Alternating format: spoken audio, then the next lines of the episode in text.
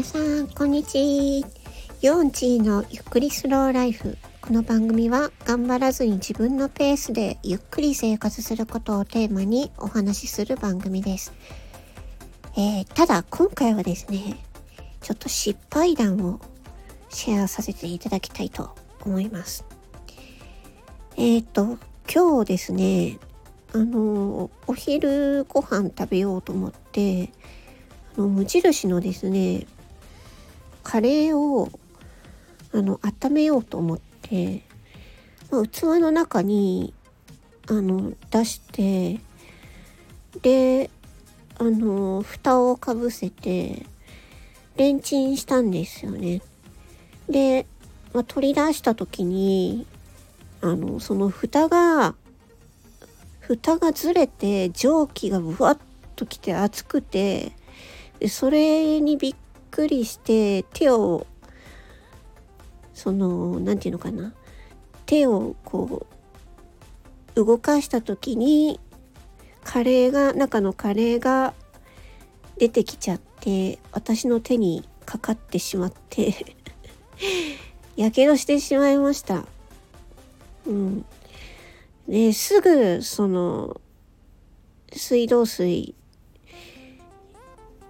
で流してつけてたんですけど、水道水って今の時期ってお湯が出てくるんですよ。まあ、ダメだ、全然ダメだと思って、もうすぐ、えっ、と、もう、あの、氷入れて、氷たくさん入れて、ずっと何分ぐらいかな？結構時間、30分以上ぐらいつけてましたね。えー、今ちょっとまだ肌が赤くなってるんですけどそうあのだいもうね痛くてね痛くて痛くてやっちまったなと思って。カレーはやばいですね本当に。でまあなんかすごい油断してたなと思って。うん。ちょっとカレーは特に電子レンジから取り出す時は本当に気をつけないとダメなんだって。あのー、あれですね。ミトン？ね。ミトンをつけて慎重に出すとかねしないとやばいなって思いましたね。であのやけどにあのいい軟膏があるんですけどあの試運香っていうやつなんですけど皆さんご存知ですかね？えっ、とね紫の紫の雲に南光の光で試運光っていうんですけどあの看護師さんの知り合いにがいましてその方に「やけどしたら試運行がいいよ」って言って薬局で売ってるよって言って言われて買って置いたのでそう。それを買っておいてよかったなって本当に思いました。うん。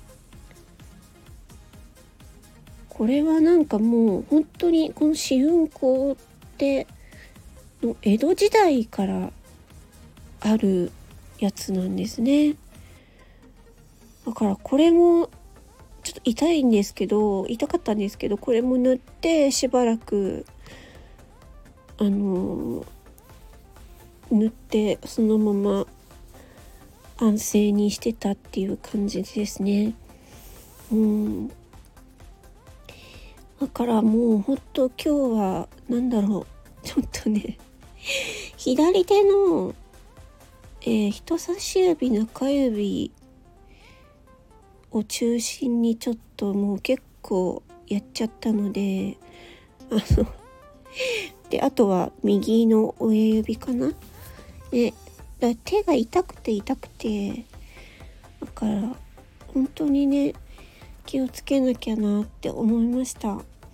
うんあんまりだから今日パソコンも打てないし ね指が使えないとほんと困るなって思いましたねというわけで、えー、皆さんもね、カレーをレンジで温める場合は本当にマジで気をつけてください。うん。ということで、えー、今回はちょっとね、やけどしちゃったっていうお話でした。はい、それでは次回のまた放送でお会いしましょう。バイバイチー。